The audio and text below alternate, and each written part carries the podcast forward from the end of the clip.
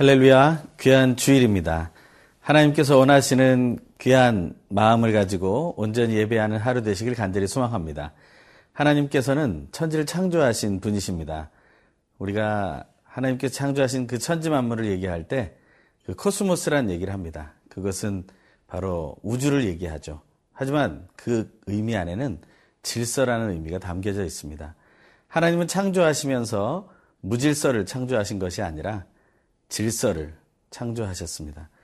우리의 삶에도 또한 우리의 모든 영적인 삶에도 그 질서가 필요합니다. 이 귀한 주일에 하나님께 예배하며 우리를 창조하시고 우리에게 질서를 주신 하나님을 높이는 귀한 예배 시간 보내시길 간절히 소망합니다.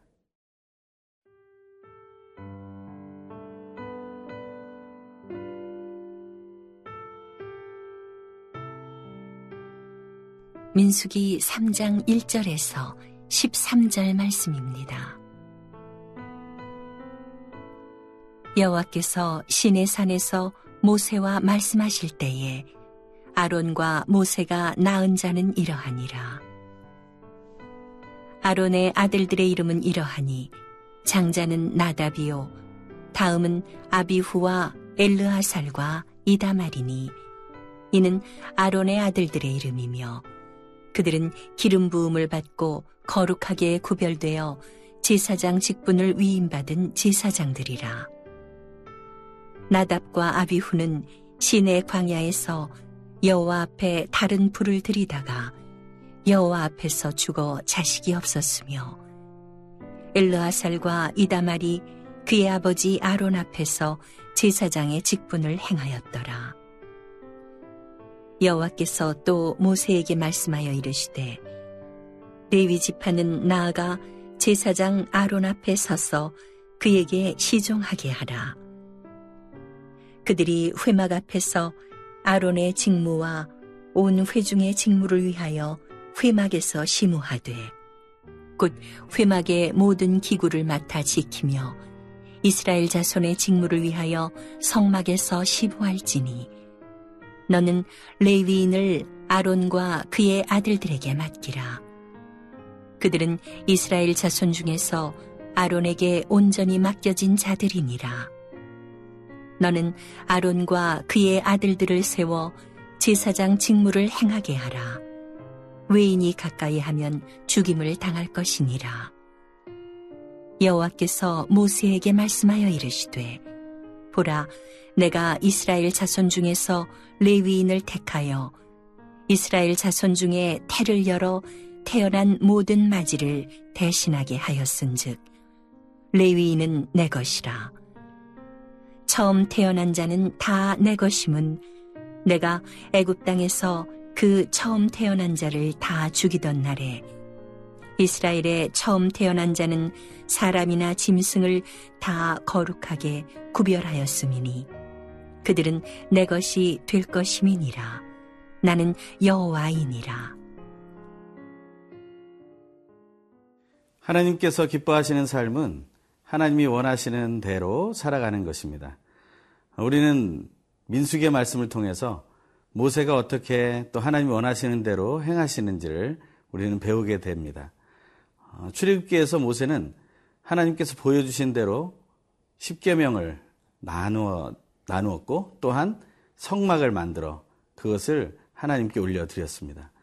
하지만 민수기에서는 그 숫자를 세면서 하나님께 영광을 돌리기 시작합니다. 먼저는 모든 지파의 숫자를 세었고 이제는 레위인들의 숫자를 세는 순간이 되었습니다. 하지만 먼저 레위인이 어떤 사람들인지에 대해서 말하고 있습니다.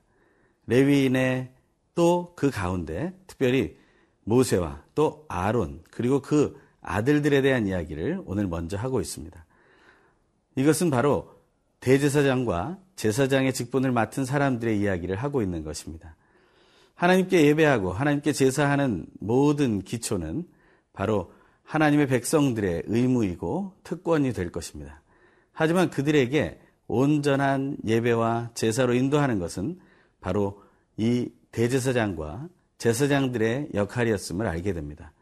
다시 말하면 하나님께 나아가는데도 귀한 과정이 있고 순서가 있으며 또 그것을 담당한 사람들이 있었다는 것입니다. 그래서 그들은 사실 더욱 거룩한 사람들이라 여겨졌을 것 같습니다.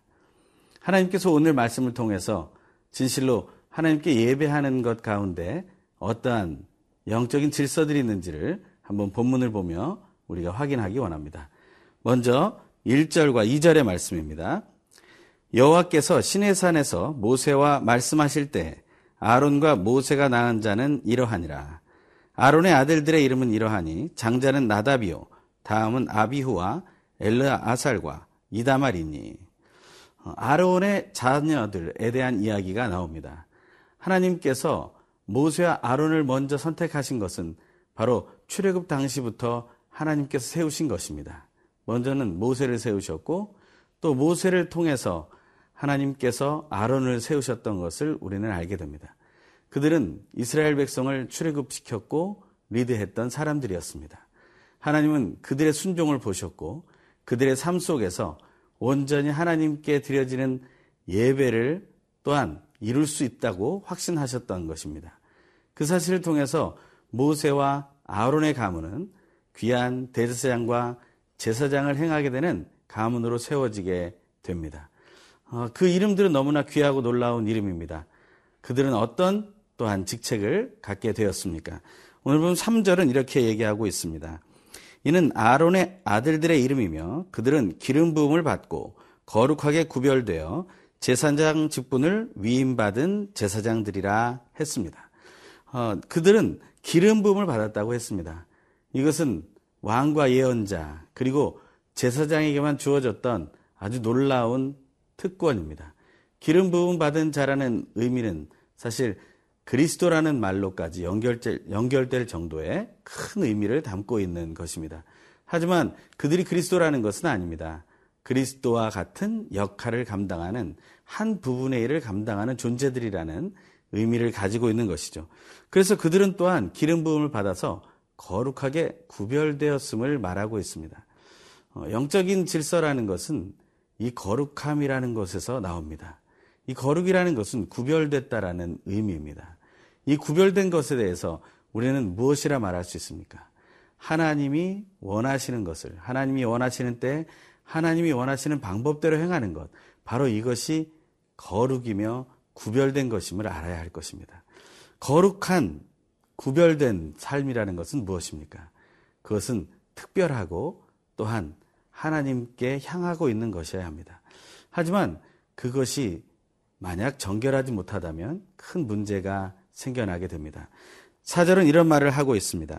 나답과 아비후는 시내 광야에서 여호와 앞에 다른 불을 들이다가 여호와 앞에서 죽어 자식이 없었으며 엘르아살과 이다말이 그의 아버지 아론 앞에서 제사장의 직분을 행하였더라. 어, 레위기 10장에 보면 나답과 아비후가 먼저 아버지를 도와 제사장 역할을 합니다. 하지만 여호와께서 허락하지 않은 불을 사용하여 그들은 죽임을 당하게 됩니다. 거룩하게 구별될 수 있지만 정결함을 유지하지 못한다면 하나님께 순종하며 나아가지 못하게 된다면 그 거룩함을 상실하게 됩니다. 귀한 주일 하나님 앞에 온전한 예배를 드렸다면 이제 앞으로 남은 모든 시간들도 하나님 앞에서 거룩하게 지내는 저와 여러분이 되길 간절히 소망합니다.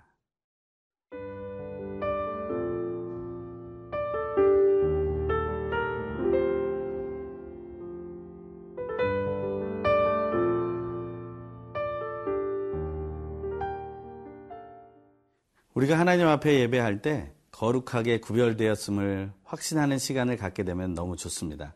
하나님께 예배하는 것이 단순한 의미, 의무가 아니고 그리고 우리가 억지로 하는 것이 아니라 정말 하나님께서 우리에게 주신 특별한 기회이며 선물인 것을 기억한다면 우리는 그것을 더욱더 귀하고 아름답게 사용할 수 있을 것입니다. 나답과 아비우처럼이 아니라 사실 우리는 그의 죽음을 기억하며 좀 부담을 가지고 하나님 앞에 어떻게 하면 더 정결하게 예배할 수 있을지를 생각해 봐야 합니다. 레위인 가운데 모세와 또 아론, 또 아론의 아들들과 구별되는 레위 지파의 모든 사람들과의 그 관계에는 어떤 특별한 질서가 있었습니다. 아론과 그 아들들이 인도했고 또한 그 레위 사람들은 그들과 함께 수종들면서 함께 이를 섬기는 자리여야 했다라는 것입니다. 각자의 일은 좀 달랐습니다. 한쪽 부류는 리더였고 한쪽 부류는, 부류는 팔로워, 따르는 자들이었다는 것입니다. 인도하는 자와 따르는 자, 그들 중에 누가 더 높은 것일까요? 하나님은 높고 낮음의 질서를 보여주신 것이 아닙니다. 영적인 질서는 높고 낮음에 있지 않습니다. 그것은 같은 자리로 가는 것입니다. 하지만 누구는 인도하는 자리에 서야 하고 누구는 따라야 하는 자리에 서야 된다고 말하고 있는 것입니다. 오늘 본문은 두 가지의 말씀으로 또 나눠집니다. 5절에서 10절의 말씀, 또 11절에서 13절의 말씀인데요. 5절에서 10절의 말씀에 보면 레위 지파가 아론과 아론의 아들들의 말에 따라 움직여야 한다는 것을 얘기하고 있습니다. 레위인들이 해야 할 일은 회막과 또 다른 말로 하면 성막에서 그 맡은 일을 해야 된다라는 것입니다. 그 민숙의 뒷부분에 보면 어떤 일을 해야 하는지에 대해서는 또 나오고 있습니다. 하지만 가장 중요한 일은 그 성막 안에서 제사를 드리는 일, 그리고 그 제사를 드릴 때 돕는 모든 일들, 그리고 또한 그 성막을 해체하고 또한 그것을 이동할 때 그것을 어떻게 감당해야 할지에 대한 일들을 했을 것입니다. 그것을 생각할 때 사실 리드하는 자와 명령을 내리는 자와 그것을 순종하는 자의 차이에는 뭔가 다른 것이 있었을 것입니다. 하지만 하나님은 그것을 그대로 용납하고 계신다는 것입니다. 우리는 어떤 일을 하게 될지에 대해서 생각할 이유는 없습니다. 우리가 더 높아지려고 하는 생각들을 갖는 것은 이 영적 질서의 문제에 있어서는 차이가 있는 것입니다. 리드를 하건 또한 따라가건 우리는 하나님 앞에서 움직인다는 사실을 기억해야 할 것입니다. 또한 11절에서 13절의 말씀에는 첫 번째 태어난 사람과 레위인에 대한 이야기가 잠깐 나옵니다. 그것은 뒤에 나오는 본문 속에서 우리는 더 자세히 살펴보게 되는데요. 레위인은 바로 처음 난 자를 대신해서 또한 하나님 앞에 서 있는 존재가 되었다는 것을 말해주고 있는 것입니다. 영적인 질서는 이렇게 구별이 됩니다. 하나님은 하나님과 소통하기를 원하시는 분인 것을 우리는 생각하게 됩니다. 하나님은 통로를 열어놓으시고 그 통로를 향해 이스라엘 백성 모두가 아니 온 인류 전체가 나아오기를 간절히 원하셨던 것입니다. 하나님은 이 영적인 질서의 최고 핵심에 예수 그리스도를 두십니다. 오직 예수 그리스도를 통해서만 우리 모두가 하나님 앞으로 나아갈 수 있다는 것을 말해주고 있다는 것입니다. 그것은 얼마나 우리에게 귀한 것인지 모릅니다. 이 레위 지파 안에 대제사장과 제사장을 하는 모세와 아론 그리고 아론의 아들들의 부류와 그리고 또 레위인들의 부류가 서로 엮어져서 모든 이스라엘 사람들을 처음 난 자뿐만 아니라 모든 이스라엘 사람들을 하나님께로 나아가게 하는 통로가 되었다는 사실을 기억해야 된다는 것입니다. 그러기 위해서는 무엇이 필요합니까? 그들 서로가 협력하며 섬기는 관계를 유지해야 한다는 것입니다. 하지만 어떤 형식이 그것을 아름답게 만들 수 있겠습니까? 사실은 그러한 협력과 섬김이 좋고 옳다는 것은 모두 다 알고 있지만 그들은 사실은 행하기 어려웠을 것입니다. 오늘 본문에 나와 있지 않지만 사실은 이 하나님의 일을 감당하는데 가장 중요한 것은 바로 사랑이었을 것입니다. 그것은 바로 예수 그리스도의 십자가에서 나타나는 것이죠. 우리는 교회 안에서 많은 협력을 합니다. 또한 이 땅에서 그리스도인으로서 많은 협력을 합니다. 그때마다 우리에게 꼭 필요한 것이 예수 그리스도를 통해 배우게 된 사랑이었음을 기억하게 되길 바랍니다. 그 사랑은 서로 협력하게 할 것이며 서로 돕게 할 것이고 서로 하나 되게 할 것입니다. 우리는 오늘의 말씀 속에서 레위 지파가 갈라진 것이 아니라 하나님 안에서 질서를 가지고 하나 되었다는 사실을 확신하게 되길 간절히 소망합니다. 기도하겠습니다. 하나님 감사를 드립니다. 하나님께 주신 이 귀한 질서 속에서 온전히 하나님을 거룩하게 또한 정결하게 예배하게 하여 주시고 예배하는 순간에만 거룩한 것이 아니라 우리의 삶의 순간에서도 정결하고 거룩한 삶을 살게 하여 주시옵소서. 또한 우리에게 주어진 귀한 삶 속에서 서로 사랑하며 협력하고 섬기는 삶으로 인하여 하나님께 영광 돌리게 하여 주시옵소서. 귀하신 예수 그리스도의 이름으로 간절히 기도합니다.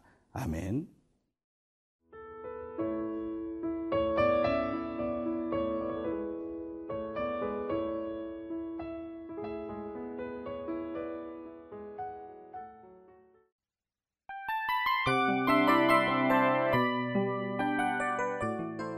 이 프로그램은 청취자 여러분의 소중한 후원으로 제작됩니다.